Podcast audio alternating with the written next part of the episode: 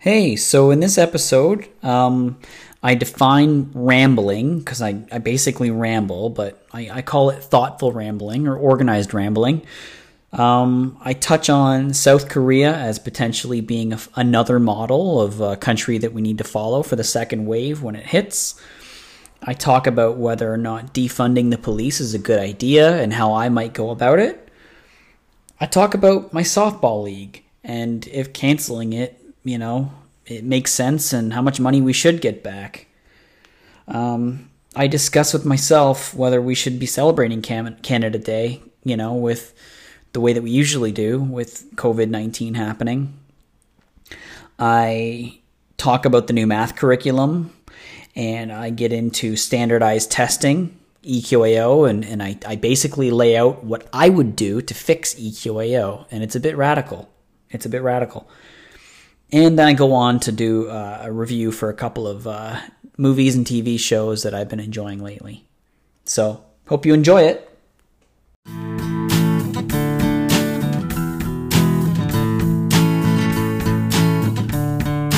It's Rick's podcast.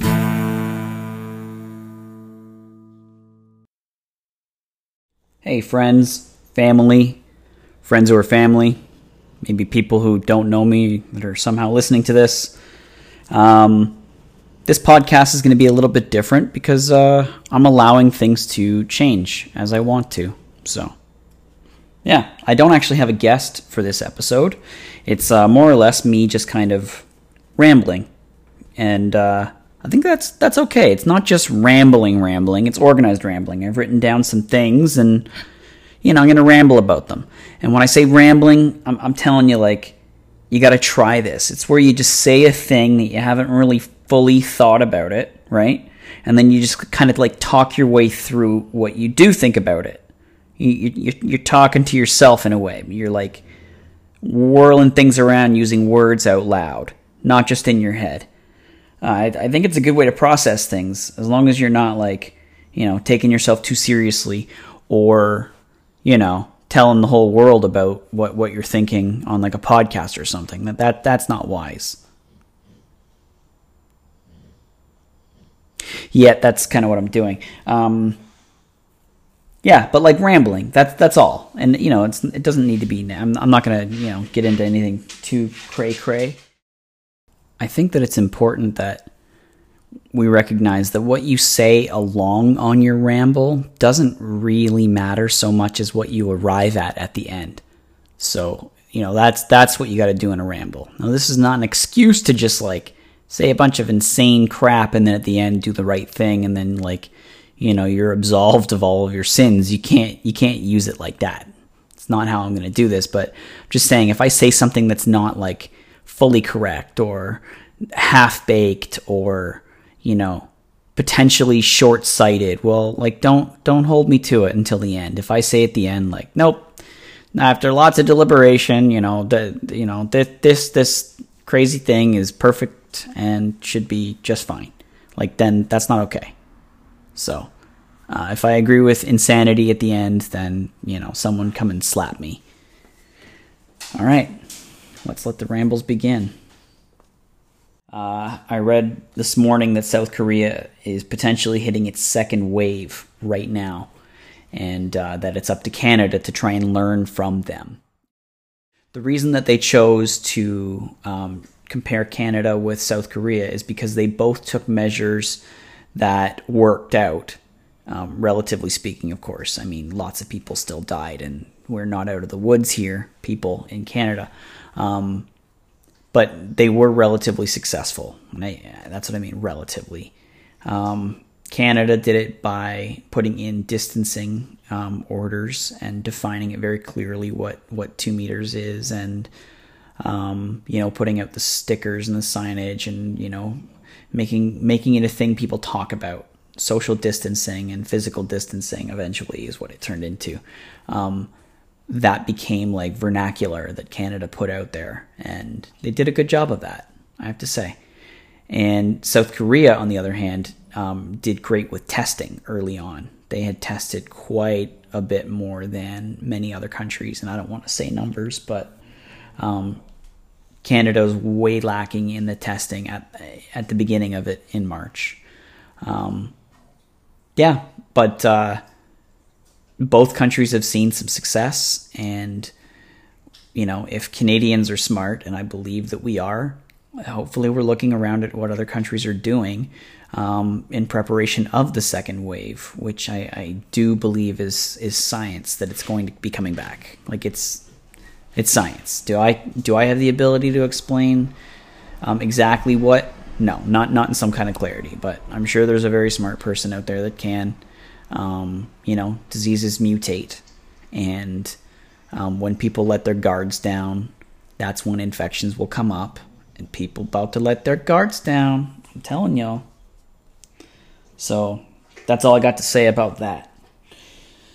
Um, policing. Wow.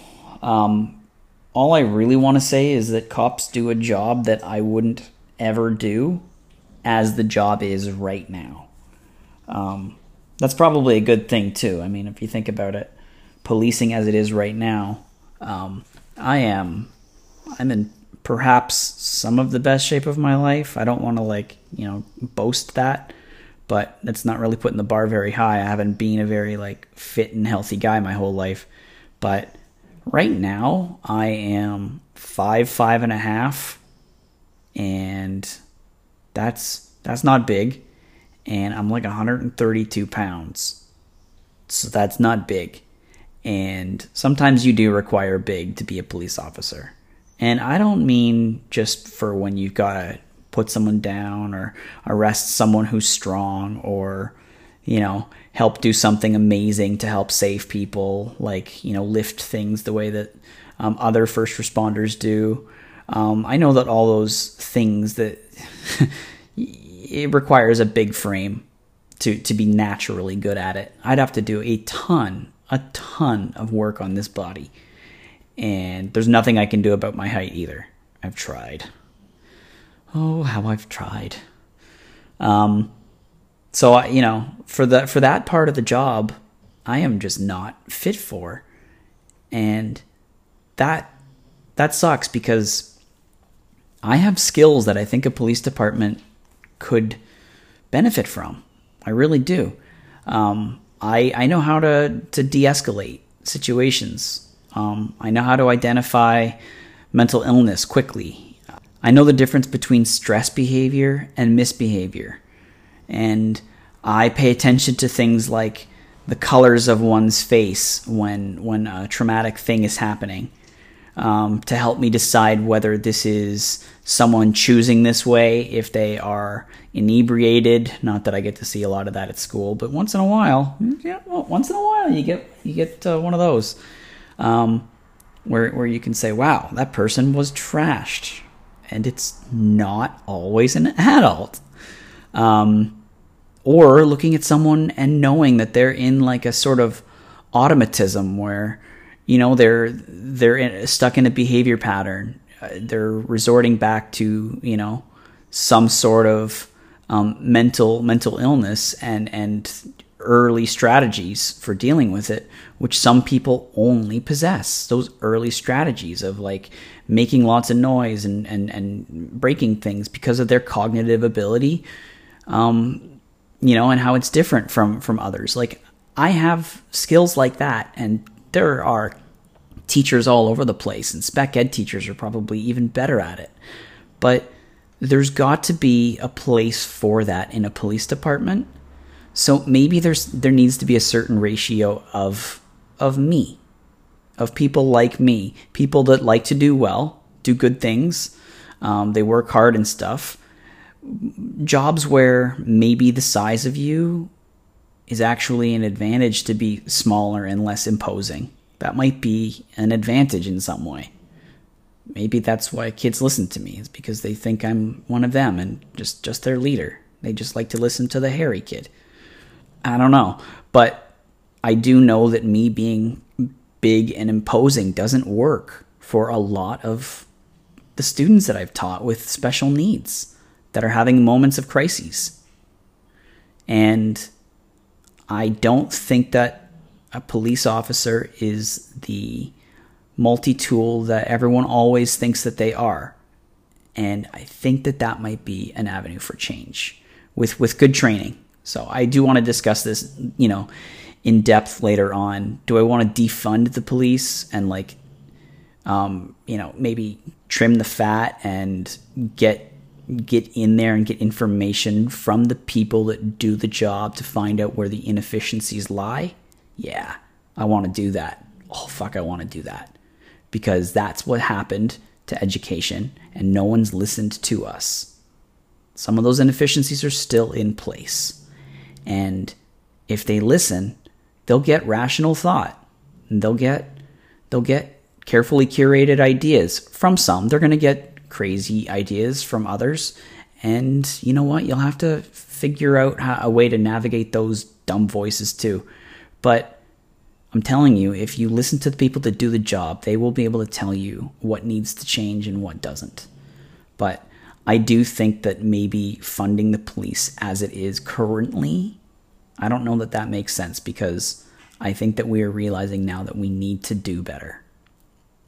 And anyone that wants to argue about that, bring it on. We need to do better. Is it a shit show?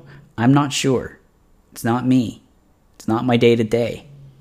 I don't have, you know, body cam footage of every cop's day. I don't. I don't know. But I'm willing to say, with all the danger and with the way that they're being regarded right now and how they are under the microscope and people that even like want to be police are now being kind of lumped into just a, a category of people for some not everyone, but for some, that's terribly offensive. You know, they're not all just meatheads that want to just beat people up and do it legally. That's that's not the case. For all, I bet there are some, and let's get them the fuck out of here. And why not now? Hit the goddamn reset button.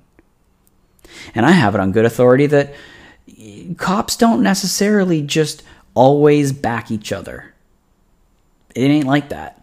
I hope I get a chance to hear more about it on the record, but I, I hear that cops do the right thing and they will tell on someone that's doing the wrong thing.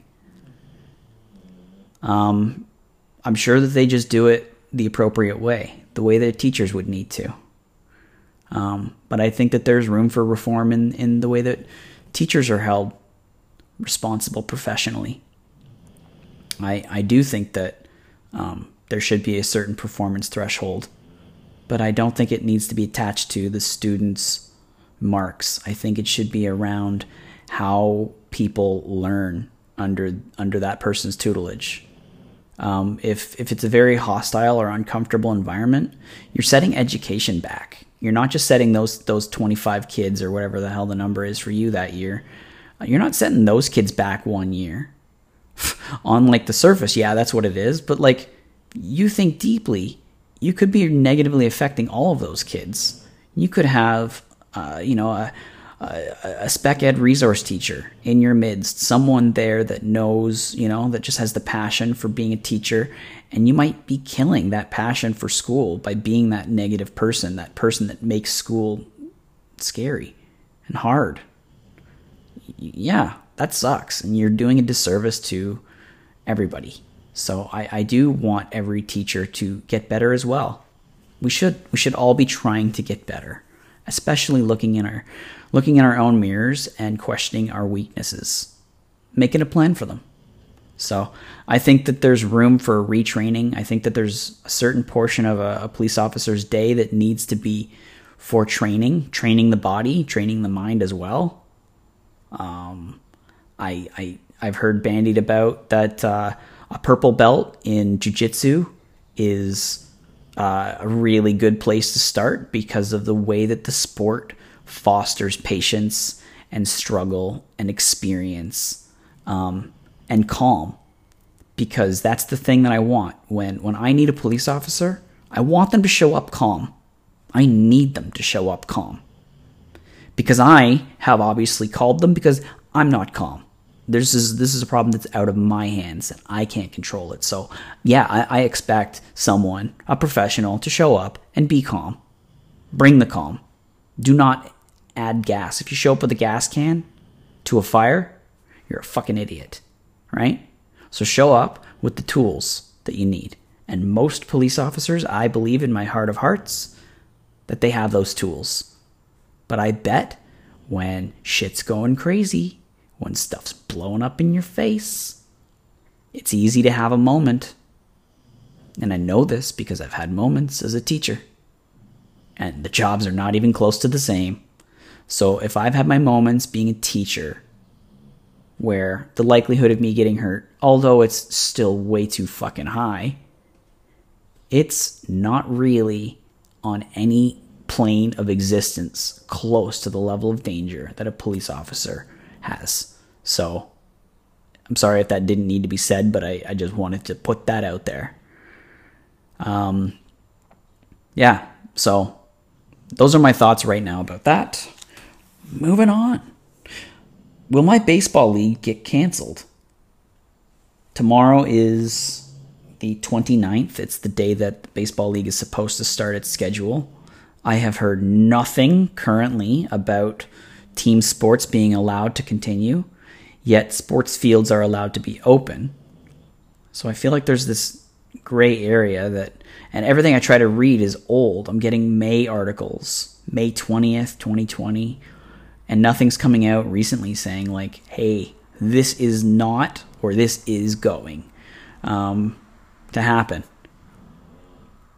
Um, I'm a little angry about it because it was a choice for my team to to not go in, and we chose not to play. And at the time, I was told that we were going to lose our our deposit, which was five hundred dollars. And I'm like, okay. And we were going to have to pay for permit fees, our portion of the permits, because why should the other teams have to pay more? Um, you know, to to play when we chose to bail. So why should their portion go up because we chose to leave? And I understand that logic, I guess, but I also think that if you guys are willing to play, maybe maybe maybe if it's hard or or fiscally uh, irresponsible, then like maybe maybe all of you should be questioning like whether it's the right thing to do. Like if that many teams have bailed out, and I assume more. I'm hoping more.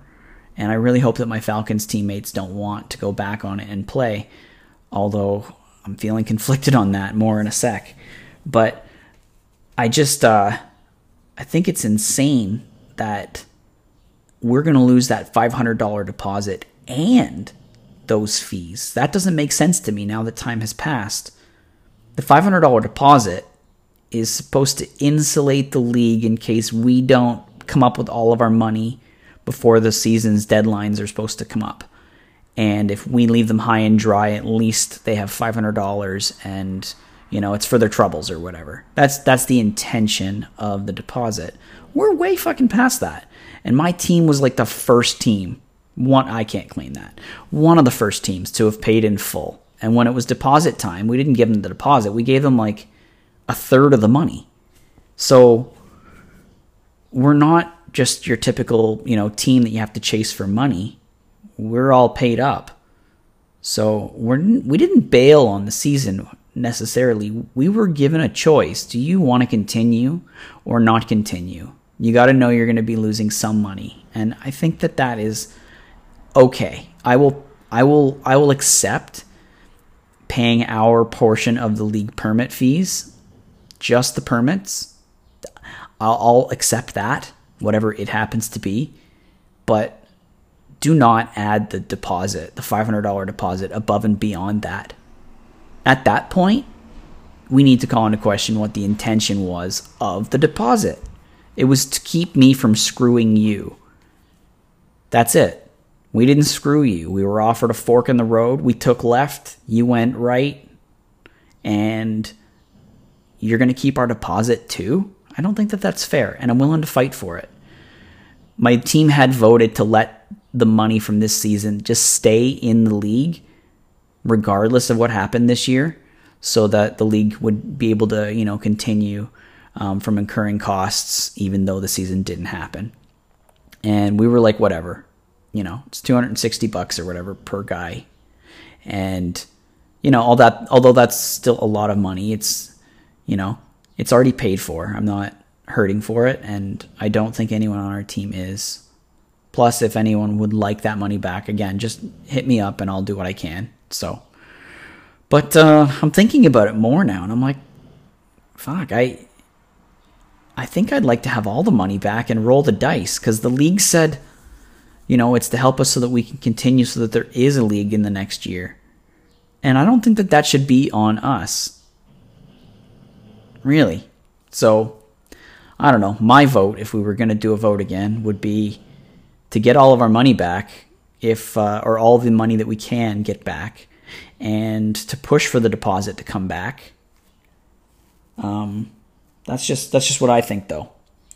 But this uh, this is hard for me because I love playing softball. And, you know, slow pitch is okay too, but it, this is fast pitch. This is, you know, it's it's different. It's not full windmill. That's obviously not, we're not good enough for that. We tried that a few years ago and we got our asses kicked. Pickering Fast Pitch League was just, wow. Um, go Falcons we've come a long way. Anyway, um, the pitching with this league is slingshot, so you can bring it back. The ball's allowed to come up to the height of your shoulder and then forward as much as you can, or as much as you want, with as much speed as you can put on it. So, um, the Falcons have two decent pitchers, and uh, that's exciting. Will and I were gonna just shut shit down for uh, for the defense, and we were gonna let everyone's gloves do the work on the field, and we got some big bats this year that we're to hit some dingers, and uh, just a whole team approach that just I was super excited about, and I think everyone on the team was excited about too. Um, so it's really hard to say, yeah, I don't want to play because I really, really want to play. But the truth is, there's a danger. There is a virus out there. And my wife has type 1 diabetes. Amanda has diabetes, and she's had it for about five years now. Coming up on six, maybe? No, maybe we're coming up to five. I think we're coming up to five. That's what it is. It's any day now. Her diaversary, we call it. Um, it that means she's immunocompromised. She, when you have one autoimmune disorder, um, that means you're far more statistically likely to to be uh, susceptible to getting another one. And coronavirus, COVID nineteen, um, it's it's it's not good for people with uh, compromised immune systems. Now, I will say she's one of the healthiest people that I know, but the fact of the matter is, um, you know, she she does have type one diabetes, and her pancreas does not work on its own, and um, there's a difference probably in how her body, you know, um, processes artificial insulin as opposed to, you know, the natural insulin that your pancreas secretes.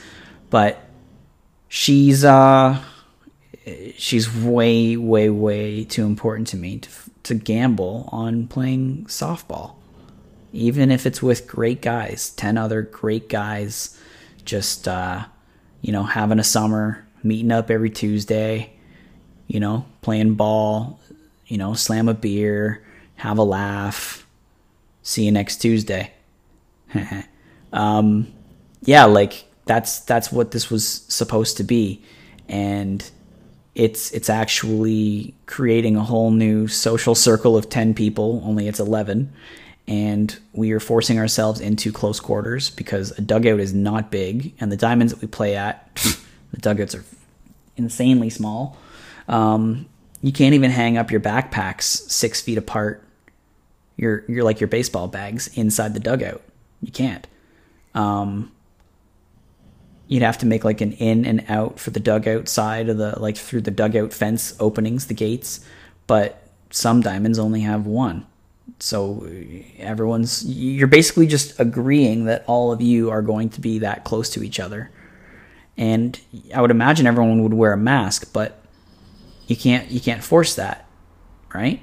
You can't enforce it. You can't you can't make a stink about it. It's optional. And furthermore, there's the, little you know yellow orb that we're throwing around. Um, you know, it's like, well, you can sanitize the ball between plays. Yep. Yep. And then you got to wait for the sanitizer to dry. Because if you throw in a wet ball, it's not fun when you throw it hard. And in our league, I, I don't even know why, but in our league, um, if you get hit by the ball, if you get hit by a pitch, it's not an automatic first base. It's just a ball. It's just a ball.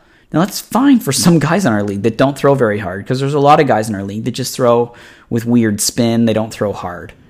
You know, it's more like a slow pitch league with the way that some of them pitch. And then there's a couple of guys in our league that throw about as hard as Will and I do. Well, Will throws harder than me. He does. He's a big boy though. Have I mentioned I'm five five and a half? Um, but there's a couple of people that throw hard, and the harder you throw, you know, added with the slippery you know surface of the ball, you just you're gonna hit somebody. And I hate in this league when I hit somebody and they get hit in the meat of the thigh, like or you know, like and the guy's just trying to like walk it off and be tough. He doesn't want a pinch runner, but he kind of does. He's not going to take it. He's just oh, he's like rubbing it and stuff.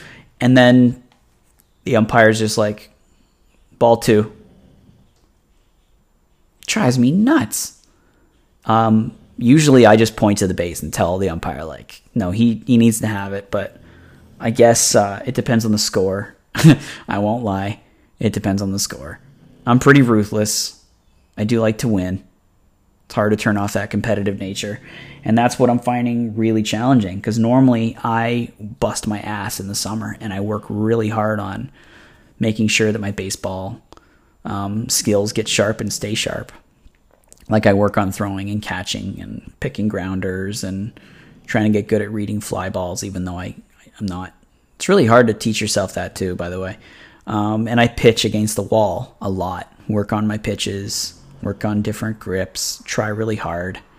I do. It's nerdy, but like I got lots of time on my hands, guys. I don't have kids. I can do what I want. And if you play your sport, and you were told that you had time away from your family to go and work on your favorite skills and your favorite sport, you would do it. So, call me nerdy, but I'm a happy nerd.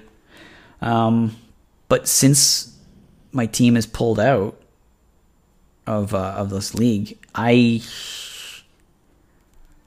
I don't really have the drive to go throw against that wall anymore, and that sucks. I want that. I want that back because like it's a part of my summer. I like doing it. Oh God, I call it throwing therapy too. It feels good. Just throw something as hard as you want against the wall. It's gonna come right back. You gotta grab it and throw it again. Ah, feels great. Anyway, um, yeah, not playing ball. It's hard for me. So I'm interested to see what happens with my league if they cancel or if they're forced to cancel the league um, I would like to get all of our money back, and that's that's what I would like. Moving on my list here, do we need Canada Day celebrations or is it irresponsible now? It's a tough one because we are fucking broke as a country. We're going broke. The CERB is great and it's helping a lot of people but it's kind of operating in place of like a, a universal basic income and uh, i don't know i'm not sure what to do now but i do know to pay people to work or not work um, it's costing us a lot of money and we need to get back to work to get more money um, we need to get our economy focusing on our country a little bit more. I think that we outsourced a lot of our production and manufacturing to other countries to save money. I think that we forgot then um, how to make a lot of those things. And I know that there are businesses that are looking into that. You're going to find our history, and there's lots of factories that close their doors. I'm from Oshawa, man. GM's not making cars anymore. Okay, I get that. But that's a big place and there's a giant workforce that's hungry for a job. and we need to make more stuff. Look how long it's taking for things to get over get from overseas to here. I I ordered this beach towel. It's like a, a blanket. You lay it down, it comes with pegs and you peg down the four corners or the the vertices if you're a math teacher. And you sit down and you're like, big deal. That's just that's great. Just bring and I'm like, no, no, no, no, it gets better. You take the sand and you dump the sand on the the, the blanket and it it's got like filters and it it sifts through and goes all the way to the bottom. The sand doesn't stay on top. Yeah. How dope is that? So tell me you don't want one of those. I ordered one of those, but man, I ordered that like eight weeks ago. I, I'm not even at the point where I'm like looking for the tracking number or anything. Like, it's not even on my radar yet. It's not even. I don't even expect it. That's my point. We got to manufacture cool stuff here. Let's get our population working a little bit more. And I hope that you don't think that I'm being xenophobic or racist in any way, because I'm, I'm really not. I'm really not. I think that we've given China, who is one of our adversaries in the global market, we don't get along with them well. Um, I I really don't like the stranglehold that they have on a lot of our goods and, and supplies. Seriously. Uh, I think I heard that 90% of our blood pressure medication is made in China. I mean, if we did get into a hostile war, you're probably going to want most people being called to arms. And now anyone who has blood pressure medication, like anyone, they're immediately at risk because they just stop sending blood pressure medication over and all of a sudden there's a certain, you know, percentage of our population that is inherently weaker now because we don't have a thing that we need. So I don't know if if right now having Canada Day celebrations makes a ton of sense because it's going to gather people and I think that that's not something we should be doing yet. Um, let's just like stay and wait longer, you know. And I'm not a doctor and I don't know, but like I'm a pretty calculated and safe guy usually. The risks that I take, they usually make sense for me. And I'm not ready to get together in a big group. You know, fireworks can be expensive too. And with all the money that we're spending on everything and the amount of struggle that there is, like, there are families that can't do anything because they're spending all their money on their bills and their food. Like, the, we're talking to families like living the bare minimum it's it's in their face to like light off fireworks. Maybe. Maybe it's in their face.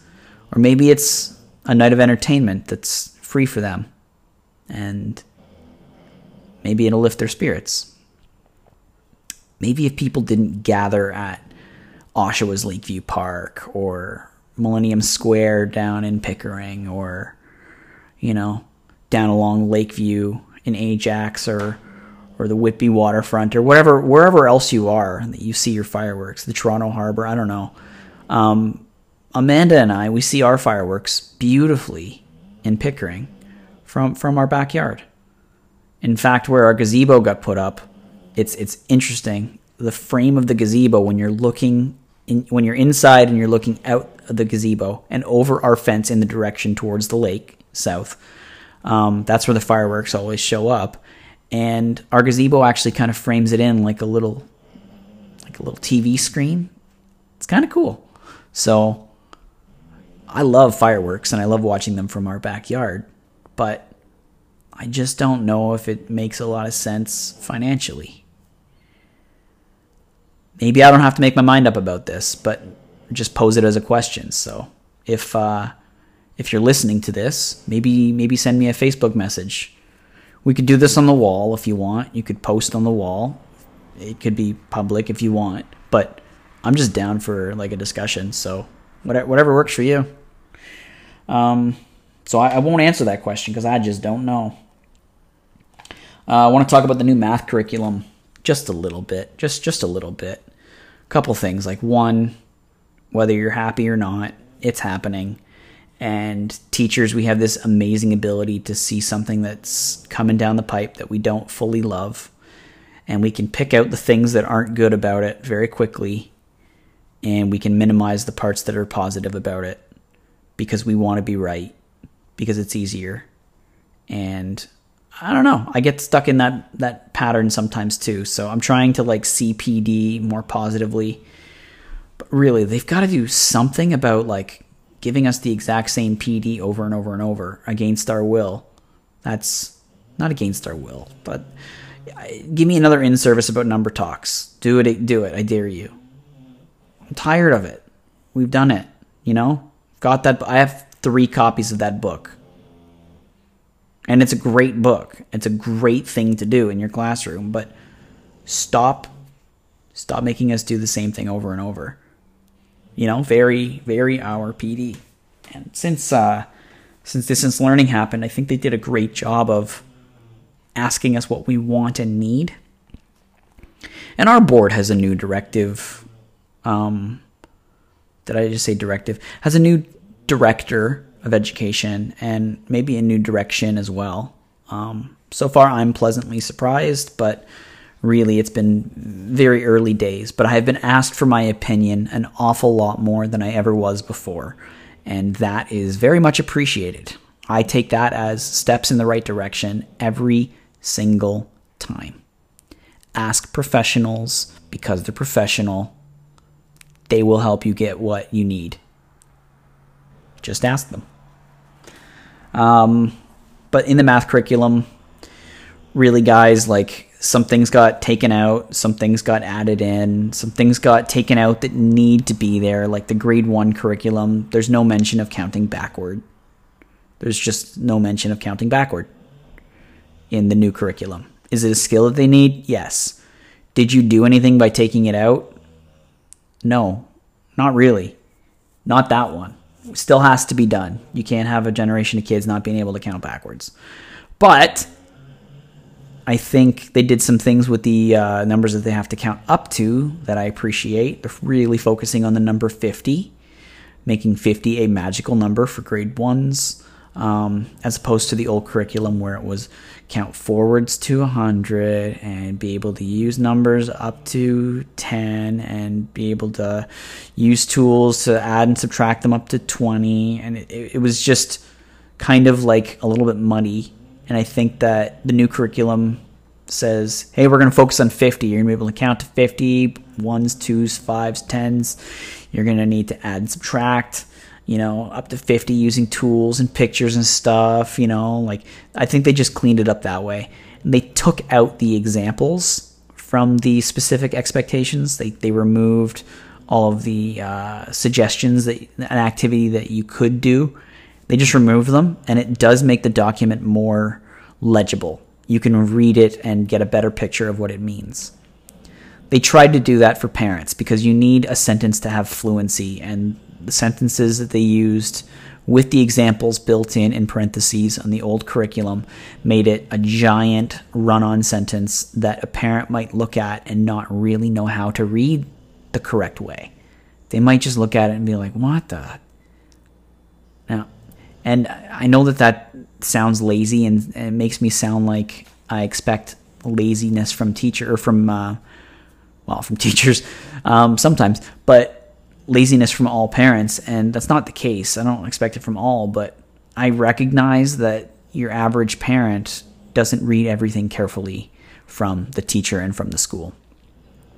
So I think the curriculum needs to be clear. They did make it clear. Um, I like that they built in socio, um, sorry, social emotional learning skills. Um, they did sneak that in there, and I, I, although I think it should be placed in learning skills, they should redo learning skills on the first part of that report card. Um, that needs a bit of a facelift.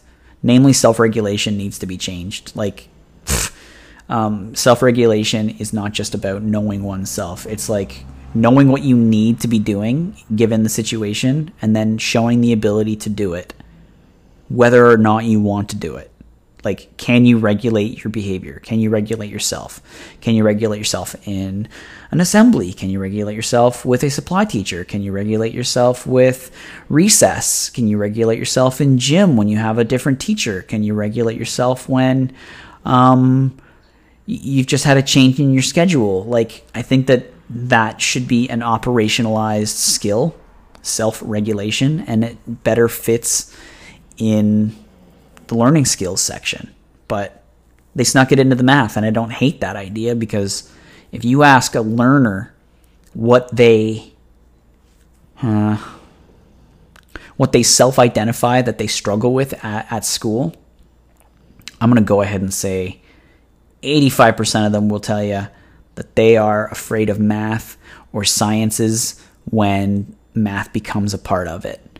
Those things make them get all sweaty and, you know, their fists balled up and, you know, and suddenly they got to go and get a drink or, you know, they got to grab something from their backpack. Um, we see it all the time. We see it all the time. And there is a certain quit that has been in Ontario's math students my whole time that I've been teaching that wasn't necessarily there when we were kids. But I would say that when we were kids, there was a huge emphasis on knowing multiplication and division and being able to do certain things quickly in your head. Um, even in high school, I, I would have every, I think it was Thursday and Friday, we would have um, arithmetic skills on like a Thursday, and then on Friday would be multiple choices. And they were just little five question quizzes that Mrs. Verhoog made us do. Um, Mrs. Verhoog. um, yeah, that she made us do even as a high school student just to keep our brains sharp with, you know, the quick maths. And I think that that is important. And it was kind of missing from our old curriculum not missing, but it wasn't highlighted and it wasn't made for a child to be accountable of it or accountable for it. So that that needs to be there. And I'm I'm happy that it's built in. And I think that the bases that they build up the numbers from one grade to the next, I think that that has been impressive. Um, they keep concepts together, like our old. Again, I go back to the grade one curriculum, but um, they were are, they were using money in in grade one, but they were only responsible for adding and subtracting cents up to ten cents. Meanwhile, they were allowed to add and subtract numbers up to twenty. And if you recall, the penny has been like eradicated from you know our circulation. I think it's still I don't know if that's the right term, but we no longer make pennies, and they're not being you know given out very often. So yeah, like what the heck would that look like? And since coins are bases of, I mean, well, they used to be one, but five, ten, twenty-five, and whole dollars. Well, letting letting kids in grade one use coins, the the five cent coin, the ten cent coin, the twenty five cent coin, to make fifty, that makes sense to me. That number fifty is golden. So let them use those manipulatives, those coins. Let them make 50. And then in the financial portion of the curriculum, it also mentions that money money can be represented in different ways, and they they make you talk about. Um, you know what's efficient what's the most efficient way for different kinds of transactions and deposits and things like that would you go direct deposit would you take it to the bank um, you know and i think those are good things it's good things I think the thing that people are most pissed about with the math curriculum is the timing of it. And I can understand that. Teachers have just come through a gauntlet of a fuck show of a year. Um, in Ontario, at least, I know other places were also having their their labor strikes. But um, wow, Ontario went through hell this year with schooling, and you know, part of it was teachers putting their foots down, their foots, putting their feet down. Um, and I know that this is probably going to flare up some some you know residual anger from the one day strikes and all that jazz. And that's not what I'm trying to do. So if we can try and let that go, you know, um, we all feel kind of silly having fought that fight and gotten exactly what we had um, in 2016 anyway, basically. So I don't know. I don't feel like it was a giant win, to be honest. Um, but yeah, teachers went through a tough year. Education went through a tough year. And uh, I don't know that starting off September is a brilliant idea to introduce a new math curriculum. We don't even know if we're going to be in schools. People that hold that opinion, I hear you. I hear you. Um, being told that we have to do PD over the summer, this summer especially, the 2020 summer, you're going to force me to learn about the math curriculum on my summer? Oh, hell no. That's not fair. That's not fair. Because they don't do that with other, other professionals. They do not make you do training during your vacation time. Electricians would never be told, hey, don't forget to brush up on, you know, this new thing that's, uh, you know, coming up. Uh, don't forget, you got to do that on your vacation. Have a good one, Bob. See see you later, Mary. En- enjoy your vacation. Come back with the new knowledge about you know solar panels and how how how to wire them in or whatever. Like you wouldn't do that. You wouldn't do that. You'd never tell a police officer, "Okay, great. Enjoy your your vacation. You deserve it. You booked it off. Your family's going on on a trip and, you know, go you." You read your emails every day and catch up on your briefings and like you don't do that. I don't think anyway officers if they do that. Please tell me. Someone tell me. Because um, I think it's wrong. You don't force us. Let us. We were gonna anyway. We we were gonna anyway. The good ones we're gonna take a look at it before the first day of school. And the smart ones weren't freaking out anyway because there's enough commonality in the curriculum that it's not like you're going to arrive at the grade that you're used to teaching and go, "Oh my god, I don't know what to teach." You're going to go, oh, this is still there, great. Or you're going to go, well, my school is following this math plan, so, you know, I'm just going to follow this so that we're all in line with each other. Or maybe you're from a family of schools, and I was really proud of uh, our efforts to try this anyway. It never really panned out for me um, perfectly well. But Scope and Sequence is a, a math plan that um, all the South Oshawa area of schools were adopting and everyone was trying to use that as their long range math plan so that if a kid moved from you know village union public school to dr cf cannon public school which happens all the time. Kids go from one school in the area to another very quickly um, sometimes without any warning at all. And you don't want that kid to show up and have to be learning about the exact same thing that they did for two weeks at their old school that's that's not a good scenario. Will it build in some strength for them? Yeah, probably. Maybe get a little self confident. They put their hand up a little bit more. Maybe maybe the teacher will encourage them a bit more, and they can start over and you know become a brand new student there. But usually, what happens is it's that they're learning something that they didn't learn before, and they might have been learning something that is a fundamental building block for the concept that they'll have to learn later on, or concept that they already did learn. And with teachers being allowed to choose what they teach at whatever time they want, you do have those scenarios where a kid might move and get the same curriculum, so to speak, the same lessons, the same everything, instruction for, you know, the same concepts, and then never actually learn other concepts. And then, you know, we kind of forget about it, but then the next year starts and they're learning their new concept in their school that they're not new at anymore and they do a diagnostic activity and the teacher's like oh shit johnny doesn't know about this. And looks like he's one of the only ones. Well he was here last year. What the hell happened? And no one can quite figure it out because it's just too muddy. Data's just too muddy and eh, frankly kids don't remember what they were talking about anyway sometimes you know, like they, they might learn something and then forget that they learned it. They'll tell you. I had my own students tell me that they never learned something, and I'm like, yo, I did this last year with you. I know this. Now, whether, whether obviously you didn't retain it, but I definitely taught it to you, and I can look back and I gave you a B minus. That means that you could show, you showed some strength in this area. You showed that you knew how to do this at least a little bit on your own. So come on. Don't tell me you have you have no you've never done this. Like you're lying to yourself. But they're not lying sometimes. They just don't remember.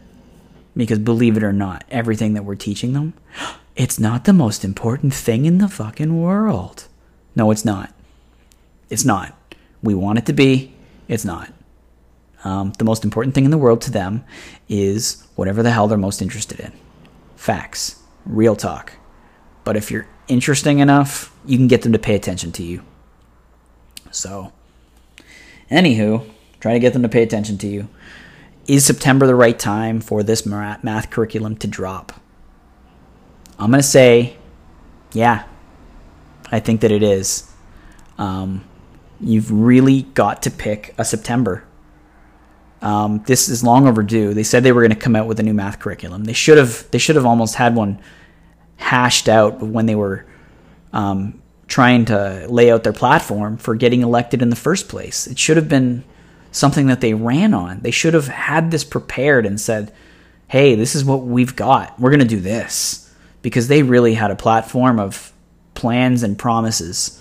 Nothing was really hashed out. And if this was hashed out, I wouldn't have put on the blue shirt, but I wouldn't have I wouldn't have been so loud against it all the time. This was something I was excited about. This could have been an early win for them. But they piddled around, they pissed around for 2 years and here they are. They have a September, and if they don't drop it this September, they basically have to pick next September because you've got to have a full year of the same curriculum. You do. You can't drop curriculum in January. Doesn't make any sense because of the reasons I just talked about. People can teach things in different orders. We have professional discretion. We can choose. And we choose intelligently. We're not throwing darts at a dartboard. Even your worst teacher is like, doing things in an order that makes sense because they're going to grab a textbook and follow the order. Guess what? The order in a textbook, it makes sense. It often makes sense. Textbooks are not evil, but there's a place for them, and the place is not the first thing that you grab and go for. Okay? Glad that's out of the way. Um, your worst teacher will just go, uh, Can I see your long range plans? And then they'll just do that. Perfect Perfect. That's fine. Anyway, you really do have to pick a September. And if they don't pick this September, September 2020, the last September they have in their term as, um, you know, in power in Ontario, is September 2021. And if they drop new math curriculum then, we're still going to have the same bullshit expectation of learning it over the summer that's that's something they're always going to say that they want and something that we're always going to be able to fight and say is ridiculous. So let's just like stop talking about it. I wish that they would just retract that statement and it'll just go away. But fact of the matter is, we'd be in the same jam, the same boat in that September. And then we'd have one year of their curriculum. And then they'd be up for re election. And you know what they're going to say? They're going to say, We overhauled the education platform with new math curriculum, with social emotional learning skills built in because resiliency is key in all of Ontarians. We want Ontarians to be strong people, tough people, truculent, you know, Brian Burke, you know, blueprint, Toronto Maple Leafs never actually won those cups kind of team people we want people to forecheck and back check and get the paycheck and blah blah blah. Like he's gonna say this crap, guys. He's gonna say this crap. We built financial literacy for all Ontarians to, to come. And you want to vote us out after one year? Flowers take time to grow. Roots have to take. Sunshine has to be collected blah blah blah. He's gonna fucking say this shit, and you know he is, and he's gonna be right. You can't judge a curriculum by one year. You got to get sample size. You got to give time to sample size. Let the cake bake. Let let a kid not just have one year of new instruction. Let a kid get three years of new instruction before we want to go ahead and say what what it is and what it isn't because we're dealing with too many different things. We have different cohorts of kids. We com- we have data that we try to compare year over year, but it's crazy because we compare we compare that data to different groups of kids. So we're like constantly measuring kids that change and grow and it, it, i don't know the standardized format doesn't make any sense as it is and i've got ideas on that too. What the hell? I'll get into them too. Um, but i really think you've got to pick a september and i'd rather just get this one done.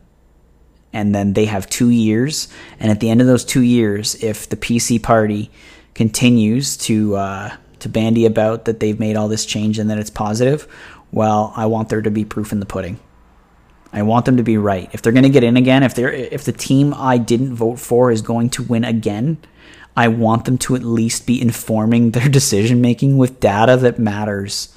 So take 2 years of data. If you're going to win again, and I don't know if you are, but if you're gonna well then be good. don't don't hurt us. Just uh, you know, be rational. Use data. That's rational. Nothing wrong with collecting data and using it if it's rational. But if you want to talk standardized testing, I do have some thoughts on that. Um, it's a bit radical though. Currently, the way it works, and I don't know how high school is, I think that you have to do a literacy test in grade 9, but I think there's something about grade 10 too. I don't remember. I think you have to like take it in grade 9, but if you don't pass, you have to pass it in grade 10 or something like that. But I don't really pay attention to the high school model. Sorry. Currently, what it is now is grade threes and sixes have to take EQAO.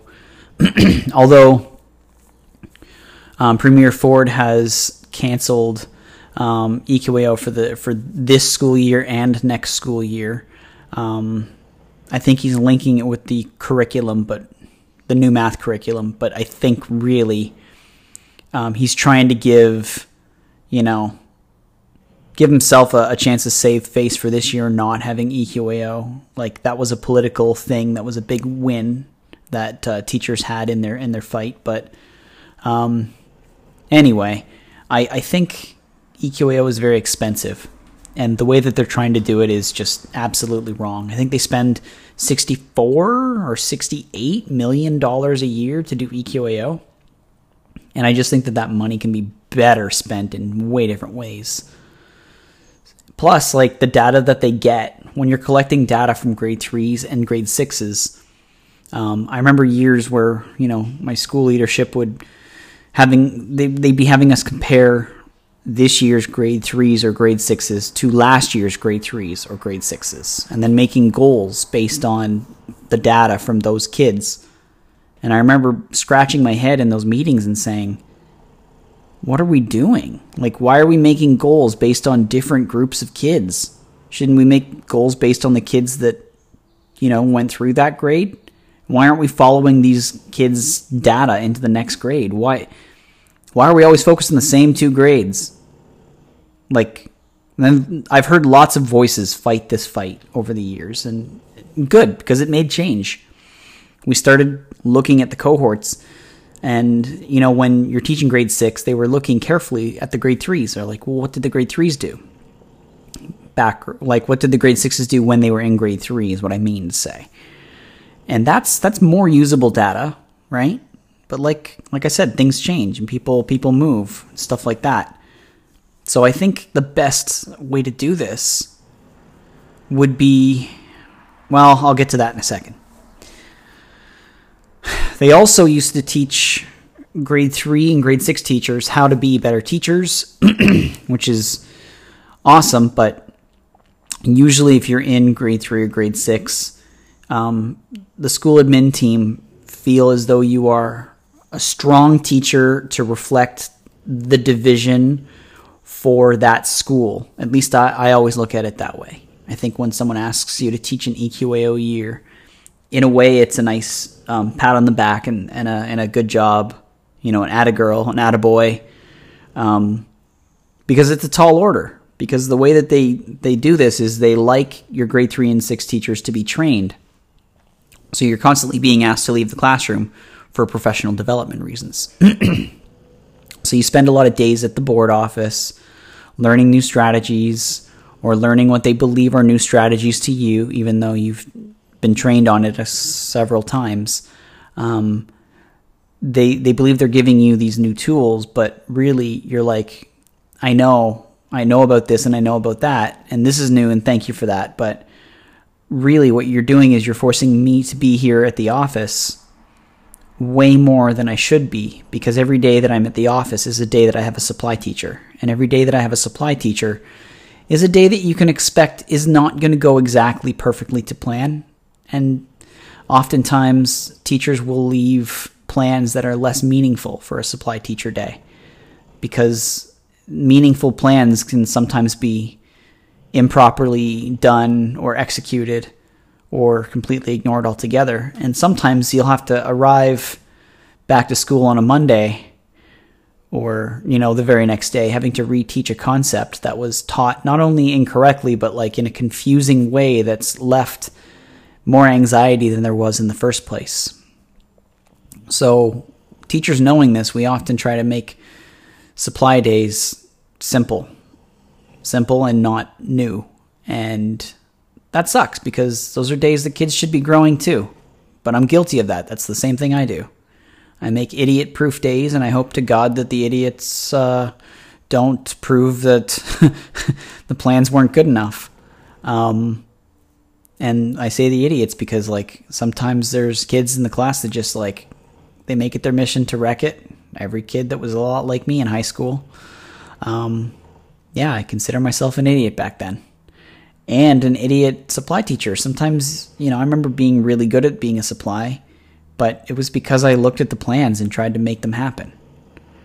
Um, and if they couldn't, I left detailed notes about why not and what happened and just tried to be, you know, positive and, and honest. So that was my jam. And I, most of the supply teachers I've seen actually have had that same attitude. But, uh, when you teach grade three and six, what you want as a teacher is just to be left alone to teach the class. You don't want the interruptions. You know how many weeks I'd have five days in a row with my class without there being a giant interruption to my instructional time? Not very often. So, you know, you cherish that time. And that's how you get the work done. That's when learning happens, is when teachers are teaching. And then they started to get smarter and they started asking for the grade 4 and 5 teachers and the grade 1 and 2 teachers to go for training instead because they heard us finally saying, "Guys, stop stop training us. Let us let us teach.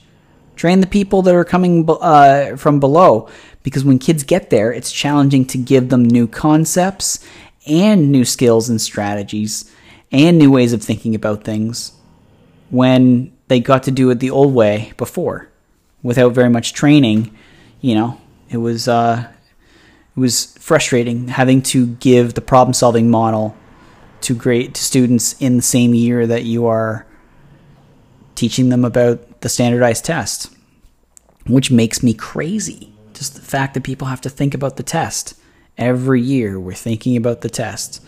And even me, like, I don't freak out about it, but I still think about it a lot. I don't want to bomb on it. I don't want the kids to to do terribly. I don't want them to feel awful about themselves. I don't want them to feel unprepared, and I don't want to feel like I didn't prepare them for it. But I also don't give a crap. It's weird. Um, yeah, what I'll say is I'm proposing that we do EQAO every year. Every year. I want to do it every year with every kid every year. And I know that that sounds insane and, and it sounds, you know, infinitely, not infinitely, but like, you know, two to three times more expensive. But I'm thinking that if we do it differently, we we just learned with distance learning, we can do things differently. There's a way of doing it differently. And if the government is going to spend big bucks on this, and they are, they might as well get good data. Data that's apples to apples you know, compare this kid to the same kid the very next year and the year after that and the year after that. It'll help you spot mental illness as well. I'm sure of it. If you see a kid just absolutely plummet from one year to the next, or you see a trend, well, you can start putting interventions in place. And I don't mean the teacher, and I don't mean the principal. I mean someone from the freaking provincial health board could look at the data and go like, there's probably a problem here. Why don't we send in someone to go and check it out? I want testing every year, and I want it to be online only. That's where we're spending our money is in the paper booklets, securing them, making sure that they get sent to the right place, making sure they get filled out properly, making sure they scan properly, making sure that the people that we pay all the money to mark them can do the, do it without making too many mistakes and you know, it's it's it's exhausting. It's got to be exhausting. So I say they do it online only and you'll have to cut down on the amount of employees to mark by a, a ton. I bet I bet this person's getting paid so much money to organize this job. I don't remember who it is. They used, I think they make two hundred forty thousand dollars a year or whatever. They, they made headlines. The EQAO officer or whatever. Um, I I say give them this budget of 64 million or whatever he was going to spend on it and make him hire 100 employees, 100 teachers in the summer that will help you assess this the way that everyone agrees it should be assessed. And you guys have already come up with the way that it should be assessed. And I, am not going to fight you on it. I don't love your system, but I'm, I'm not going to fight you on it anymore, okay? It is what it is. EQAO assesses the way that it does. But I think that you can do it online with multiple choice. You can have you can have it, you know, a form assess it automatically so that all you're left doing is assessing all of the the written forms, um, all the written responses.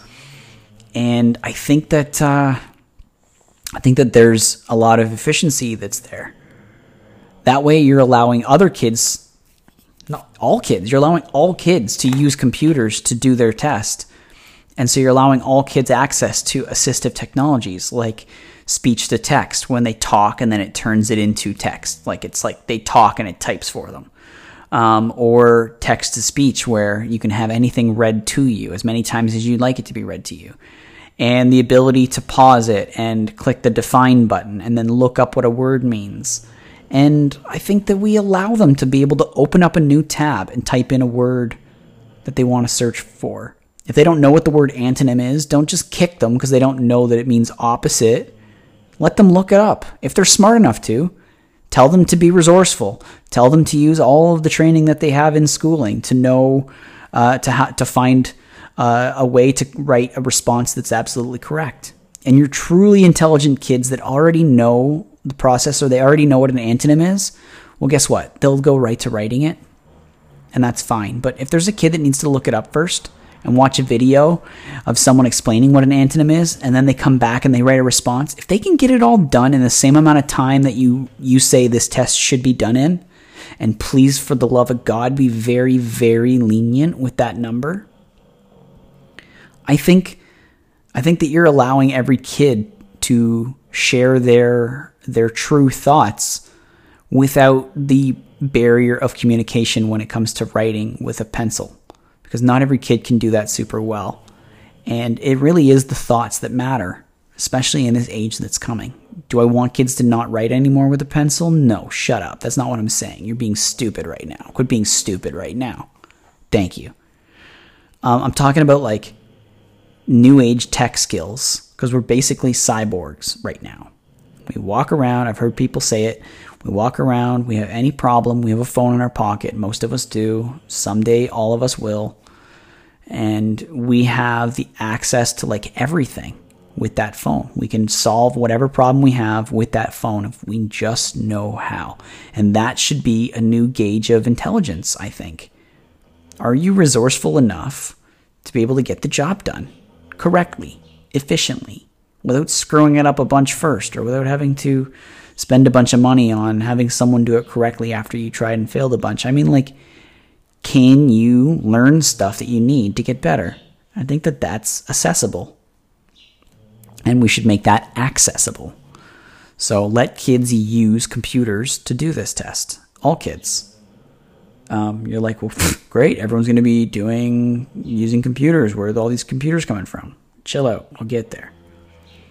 Um, I also think that they should do an interest survey, you know, some weeks prior to just align the interests of the student with some of the different variations of the test that it should exist to to help cut out some of those cultural biases that there are.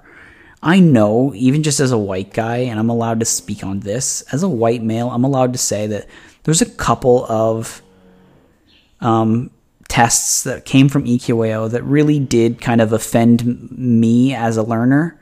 Um, things that weren't accessible to me or would never have been accessible to me.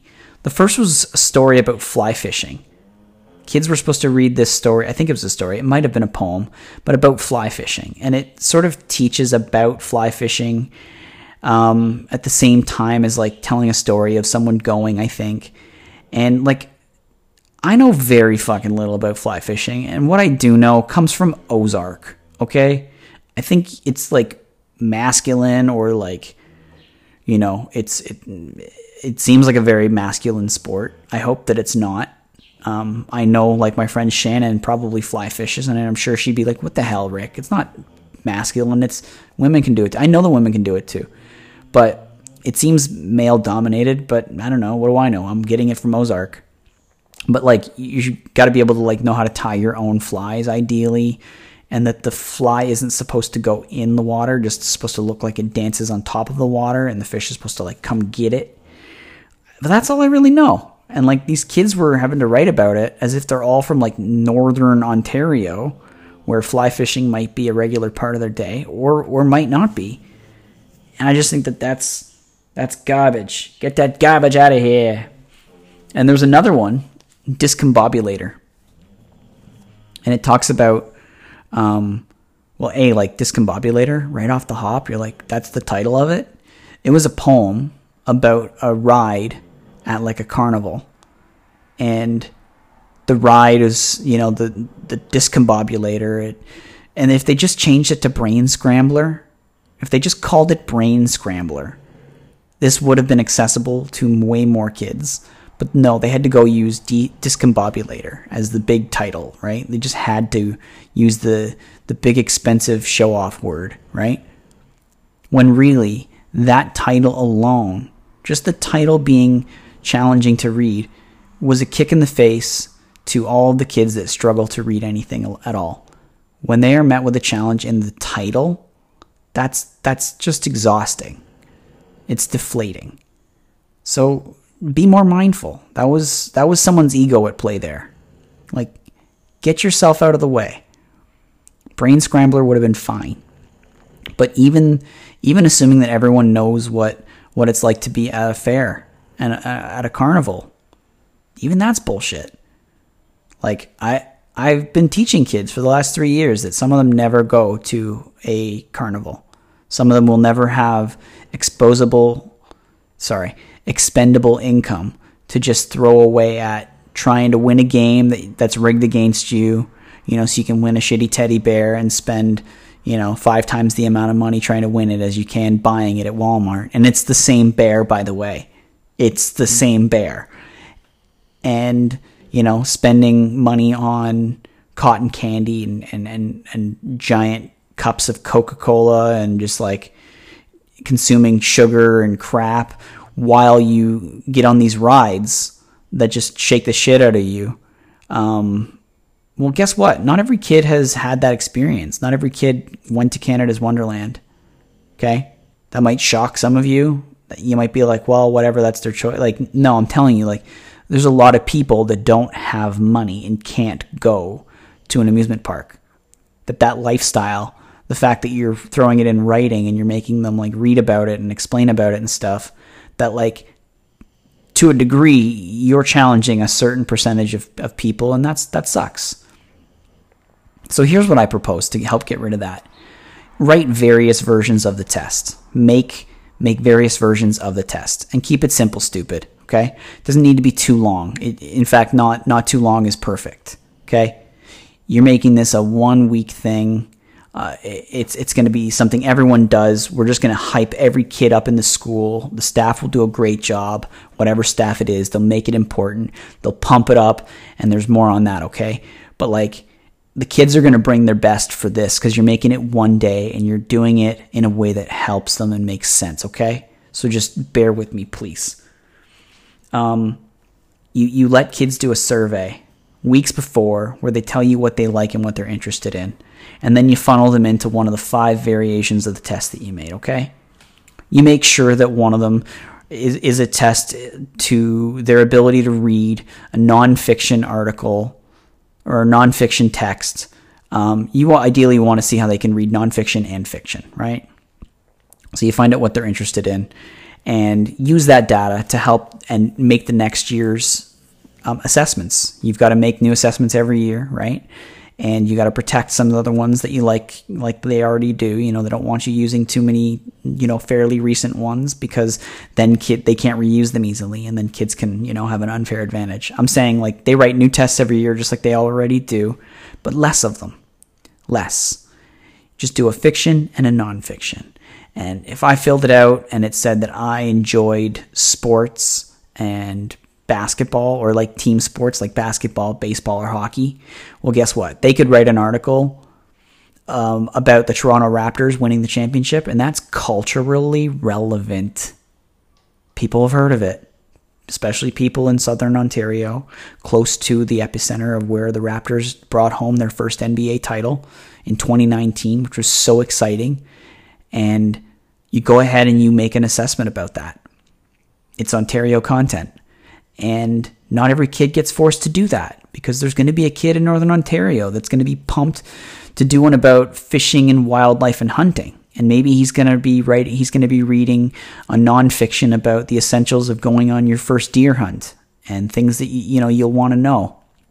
And then he has to do, or she, I should say, she has to do an assessment based on that piece of writing and they're the same skill level. They have about the same number of words. They have the same complexity of words because you have perfectionists making these tests, and I've seen them. And I don't want to shit on EQAO too much more because you know what? When the pandemic hit and I wasn't, or sorry, when um, when we were teaching this year and we were on strike and I wasn't allowed to use EQAO texts and I wasn't allowed to use EQAO questions, it was considered struck work that shit hurt me. That that hurt me because there's some really good stuff that I lean on heavily that I really like, and I couldn't use it anymore. So, you guys have some good writers. You do need to keep that up. I'm not gonna lie to you. You come up with some good questions. Just make sure that kids are getting culturally relevant access to things that matter to them. Let them choose. The power of choice is huge. When we started doing running records with kids, running records is when you read along with a kid to see which words they make mistakes on and which mistakes that they make and how many of them, and then you calculate what their reading grade level is. We used to do it with the books that were at that level. So you'd, you'd make them read just that book, and that was all. And if they couldn't do it, you'd try it again another day, and they'd be trying it again. And it was like, well, they're doing this book for the second time. That's got to help a little bit. And it was too much like guesswork it was too much guesswork to see if it was like a proper test. Then um, they came out with this new system that we use where it has two books. The kids get a choice at that grade level fiction and a nonfiction, usually. And the test has just changed to a more of a conversation where you ask the question and it's not about what they could write down. It's about more like, you know, what they can answer. And, you know, it's just a, it's a better way of gauging kids' understanding of a book. And I think that EQAO does a decent job of that. And if they do an online model, they, they could really nail it, but they got to do that, that survey. But you're like, come on, Rick.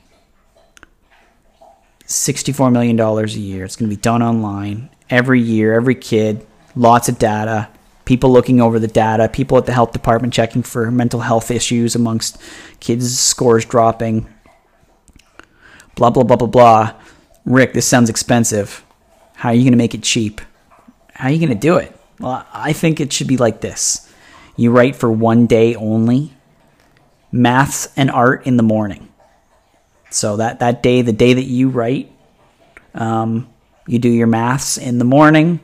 And when you're done your maths, when they're all finished, that's when you'll unlock your arts and you'll be able to do art. Choose to do it or not choose to do it your choice, um, but it's unlocked after your math. And as soon as you unlock your your arts, you're actually now allowed to use your headphones to listen to music. Whatever you'd like that's school appropriate and comes through the school's internet filters, um, go for it. As long as you are not bothering anyone. So maybe you're practicing arts just by listening to music. Maybe you're practicing arts um, by watching a video and looking up how to draw eyes better, and then you're drawing a self portrait. I don't care what you're doing. Ideally, you have shaped up what a maker is. You've defined what maker culture is, where you're making something, you're making yourself better at something, which is what I do in my class. I make kids in my class earn making time. Um, I think uh, I think if you allow them during arts to do that with some suggested idea activities built in, some genuinely some genuinely cool stuff added in there and let them do that. And then in the afternoon, I think language and science and social studies should be happening. And uh, yeah, I think that social studies and science should be weaved into your language program. And kids should be required to look at maps a little bit as a part of it. But uh, yeah, I think just an appropriate amount. I'm not going to sit here and, and whittle it down to what it is, but an appropriate amount so that for for two and a half hours in the morning or two hours in the morning and two hours in the afternoon, you can give get a kid to do their really best work. I think that that's fair. And then, so how, here's how you how you pull it off because you know you have limited computers, right? All computers get prioritized to whatever grade is writing the test on whatever day. So on Mondays, grade ones and twos write. You're in grade one, you're in grade two. Get your butt to school on Monday. it's your test day. Tuesday, three and four. Wednesday, five and six. Thursday, seven and eight. Friday is catch up day for anyone who didn't write on any of those days. Um, so computers will be there. Friday will be kind of a celebratory day for everyone that has written. By the way, celebratory, I'm talking the whole next week is like a spirit week. And you're not expected to do work. It's a whole week of fun activities with centers and water fights on night, nice days and like sport days and organized kickball, like dodgeball tournaments, and just every teacher signs up to do a thing that they care about. And you get to go to that place and do that thing. But if you didn't do your test, you don't get to go. No exceptions. No, I don't care if your mom is, you know, really high up on the board of directors. If you didn't do your test, you don't get to go. But don't worry, you can still do your test because there's designated teachers that will be there on all those days during that spirit week that will be there to help support you while you give your test again another go. Oh, and this is nuts too. If kids want to do a test the second time, if they want to do a better effort because they would know they were having a bad day that day and they just wanted to do better, well, guess what? They can show up and they can take uh, another variation of the test on one of those days and just not do the spirit day activity for the morning or afternoon. That's all. Their choice too. And I don't care. Don't don't take the scores and then average them. Take the scores and, and let them have the best one. Cancel out if a kid wants to do it four times, if they wind up doing a fifth one on fly fishing when they don't even know what it is, just because they want a better shot, let them go. Let them do it. You're making new variations of the test next year anyway. And may the best score be their score. That's how I feel. So if you can make a test that way, do it. I bet whatever money you have left over from your $64 million and your 100 teachers that can definitely mark this for the whole province by the end of the year, especially when you allow them to use Google Forms or whatever form system you want them to do where it can automatically grade multiple choice answers. I'm saving you millions of dollars here, kid. Millions and I don't even want anything. Take my ideas and go. I don't want any. I don't want credit. I don't want money. I don't want my name attached to it. I just want you to just do something rational. And I think that this is rational. I don't think it's that crazy. You could make it fun. You could make it a thing the kids get psyched up for. We could make it a thing, and you could be the province that sets it for the whole country. Maybe, maybe, maybe you make standardized testing finally makes sense you put the dollars and cents in standardized testing. Like, I don't know. But you're just getting more bang for your buck. And I guarantee you, your $64 million won't get spent unless you want it to get spent. And if you want to get it spent, you could spend more money on technology training. And that's for not just the students, not just the teachers, but the EAs, the secretaries, and your custodians too. Let everyone know how to use their damn computer. Why not? Why do you force someone who it's not a part of their job to learn everything about the way that teachers and kids have to do things just so that they can function without actually giving them training? It's not fair. So train everyone, train adult and student, and let us learn in the same workshops together, shoulder to shoulder. Let someone come in and teach everyone. You know, safe distance apart, of course, like, you know, two meter distance and whatever, but I'm talking like Mr. Adams, the tech facilitator, is coming in and he's going to teach about Google Forms and uh, sorry, he's going to teach about Google Drive and managing all of your forms, sheets, docs, um, and sites um, in an easy way. And everyone that wants to go to that class, they get to go. And you could be a teacher, you could be a kid in grade four, you could be a kid in grade seven or eight, you could be you could be the secretary, the administrative assistant, I should say, because um, we all need those skills now. So why not give them to them? So I think that's a good idea. Um, invest that money into your professionals and then let us get even more professional.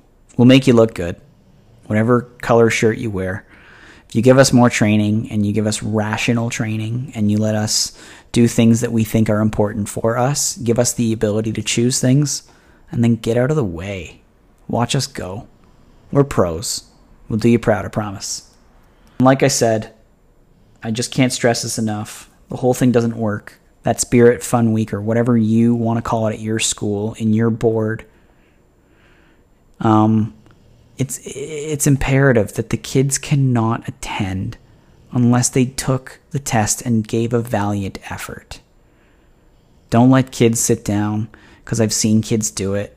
They they give a shitty effort on purpose because they're hurting about something. And they think that and they might even I don't know, they might actually be mad at me. One time I think it might have been a kid that was mad at me because I followed through with a consequence and she didn't like it. And her effort on her um, test was significantly poorer than her best effort is. And her best effort was showing up most often, most days in the few months leading up to that. So it was really sad. It did hurt me. It was like, it was a thing I had to pretend didn't bug me, but it did bug me. And I couldn't even tell her to do a better effort. She knew. I, I just simply said when she handed it in, Have you read all of your answers over and you know that this is your very best effort that you can give because you're handing this in and this is your very best effort. You've done that check, correct? And she's like, Yep. Okay. So I had to take it and submit it that way. And I'm pretty sure it was an I, which is effectively a zero. And she easily could have been a level three student, easily. And on a best day, maybe even a level four student. So you need to make sure kids are giving a, a, decent effort. And I know that that opens up a whole can of worms about what what is and what isn't, but like leave it up to the child and the teacher and the parent because between the three of them, you'll figure it out. Let the administrator set up a meeting where all three can be present and just call call it what it is. And, you know the let's just say that the admin can recommend whether uh, another day, another uh, test is, is necessary for Spirit Week or not, and make it a tough call. Let the administrator make it after everyone talked it out. Um, but in the end, I'm sure most of the time, kids will just be like, yeah, sure, I'll just try again. And they'll just do it. Make the process, you know, annoying enough that, like, they'll just want to do it. But don't give in. Don't let someone have Spirit Week if they didn't deserve it. I'm big on that. And that's that's how I would fix standardized testing. $64 million is absurd to make kids write things on paper and pencil to hand in when the test is is way too culturally biased for for too many, even if it's not culturally biased for most. It's it's it's too many don't have the ability to access it. It's so it's not fair. Not fair. So make it fair. Doing a survey beforehand is a great idea. Have multiple variations of the test that the kids can can choose to take over again. I think, I think that's fair. More than fair. And then let them have a week of celebration because what you're asking of them to, to measure themselves up against the rest of the province so that you can go ahead and me- take that measurement and measure it against the rest of the country and the rest of the world, perhaps, depending on how big your ego is. Um, I think that that's fair to let kids have a full fun week and let staff blow off some steam and let the numbers speak for themselves and maybe actually tell a story that someone's actually listening to. Education can be fixed, and this is one of the big ones. So, again, I don't want anything. Take it. And if you've got better ideas, use those. I'm not married to these. This is just the ramblings of me. Um, I just think that we can do better, and we should do better. All right, moving on. Uh, John Epping is an Ontario curler who uh, Sportsnet actually just recently featured in an article that I read this morning. And he's also a dude from Pickering. Not Pickering. He's also a dude from Peterborough, Peterborough, Ontario. And uh, that's where I went to university. I went to Trent University, and that's where he also went. And I know this because I actually met John. John Epping and I were uh, classmates a couple of times and we talked a few times as well. Um, I think we probably studied once, just like in the cafeteria. Um, but we've definitely just shot the shot the shit a couple times and just chatted, um, usually about lectures or whatever. Mostly because we're both guys, and at Trent, there's not very many of us. So the the guys knew each other because you kind of got to know each other. Um, and I remember him telling me that he was pretty good at curling, and I now see he was being incredibly humble and modest, and I'm not even sure what led to that, but I also don't remember what I replied with. But it must have been something along the lines of, Huh, curling, huh? Yeah, I don't know much about curling. I like softball. Uh, you ever play ball growing up? Because that's such a me thing to do, right? Like, take what you're talking about, swirl it through my filter about me, and then spit out something about how I relate to your thing and then try and talk about what I want to talk about. Yeah, that's a Rick move. So, like, I probably did that. Otherwise, I would have gotten to pick the brain of one of, like, our country's best curlers, maybe one of the best curlers in the world. I don't know. I think that he's qualified for the 2022 Olympics, or at least that's a goal that he's aiming for. He was narrowly um, missing out on the number one, like the number one team uh, spot in Ontario. Leading up to the pandemic, he was uh, within striking distance of it, number two. But I guess I knew him when he was 20, when I was 20 as well. Um, and back then, he was just winning or have, had just won the uh, junior national championship, which is a big deal. And the fact that I didn't pick this guy's brain about a sport blows my mind. But I guess I was just a different guy at 20 um, or maybe maybe not even so much. Uh, but as a former Trent student, I just thought, how cool is it that he's doing so well? And uh, I thought it would be neat to catch up with him because I've been catching up with other Trent grads, my friend Christina, my friend Jen, and I've talked about wanting to catch up with other Trent grads like uh, like JT um, my friend who was uh, an RA at, at Trent and was pulled over like eight times in one school year and never given a single fine or ticket, uh, always given the same exact spiel. Um, I'd love to chat with her. I'd like to chat with anyone really that's interested in chatting that has interested in chatting and you know has something that they want to share. Um, I think I went about it wrong when I was asking for people that wanted to chat about a certain topic. I asked about someone to wanted to talk about the math curriculum and specifically if they were against it, which I think definitely closed off a lot of people to wanting to have a conversation with me. So I got to make note of that. Now I have made note of that.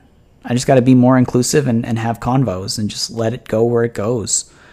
Um, but I have reached out to John Epping in the most nerdy way. I thought if someone wanted to reach out to me, they'd try and find me on Facebook. So I went to Facebook, searched up John Epping, and I found a John Epping that five of my friends are friends with. And my friends are all friends of mine from Peterborough or Trent. So I clicked the add friend button, and then I clicked the message button as well. And what I did is really funny if you ask me. Um, I did the same thing that Jen did when she messaged me. She messaged me and she said, Hey, Rick, it's me, Jen. Um, I don't know if you'll remember me or not. We went to Trent together. Um, and I was like, What the hell? Why would she do that? Like, we're Facebook friends. Of course, I, you know, of course I know who she is. And it's Jen. Like, we went to school together, you know? We weren't like best buddies or anything, but we totally knew each other. And, you know, if I saw her walking down the street, I would be like, Hey, I'd need a sec. I'd be like, It's Jen. Jen, hey, how are you? And then we would talk. That's how it would go. I'm sure of it. But, you know, I don't know if John will do that with me. I mean, I would do that with John. I could recognize him, but I think it's because I knew that he was getting big as a curler. And the article goes on to explain in 2017 that he actually came out as openly gay, and he is the first, uh, he's the only um, openly gay professional athlete in North America. And that's a pretty great distinction. So the article went on to describe um, how he helps the LGP, LGBTQ community and um, how he, like his style of conversation with someone that wants to talk about um, sexuality and, and things like that. Um, you know, how he's, he's not always drawing a ton of attention to it, but he, he went public because he just wanted to be able to help just one person. He told his husband, Tom Shippett, I believe it is. Um, no, Tom Shipton. I think Shipton. Um, his husband sounds like a great guy, though. Um, yeah, he, he just told his husband, like, if I can help just one person by being out and open with it, because he had already opened up to the curling community, they already knew. He just wanted to be able to help somebody, and I'm sure that he's going to. Um, so I reached out and said, "Yeah, I don't know if you remember me, but you know, this is what I'm up to, and um, I'd love it if you'd have a chat with me, and maybe he'll be on my podcast. I don't know. Maybe he won't even read my message. I have no idea. He's a big he's a big deal now, right? He's a big deal, so I wouldn't expect him to. But uh, how cool would that be? Anyway, I wanted to quickly finish with um, some movie reviews. And uh, it's not just Netflix anymore because I've opened up. I now endorse watching Disney Plus, Amazon Prime, Crave. I see you, Crave. I don't know what Hulu is, but I know that you're. Uh, I'm ca- I'm aware of you. I'm aware of you. Um, but F is for Family on Netflix. Season four was fantastic. It came out just before Father's Day.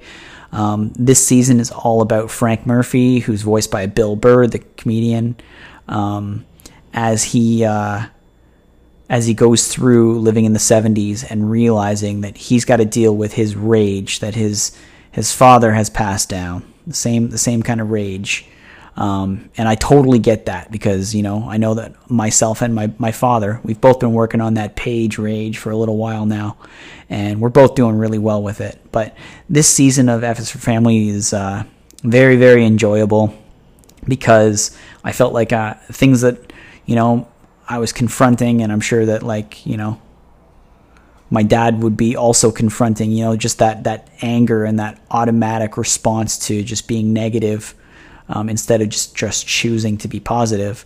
Um, you know that that's that's a really hard thing, and it's a thing that we've been working on lately. Maybe it's the pandemic, maybe it's just you know things that life has thrown our way that's forced us to think this way now. But we're both there, and uh, I give it five out of five um, I'm gonna throw you through that fucking walls.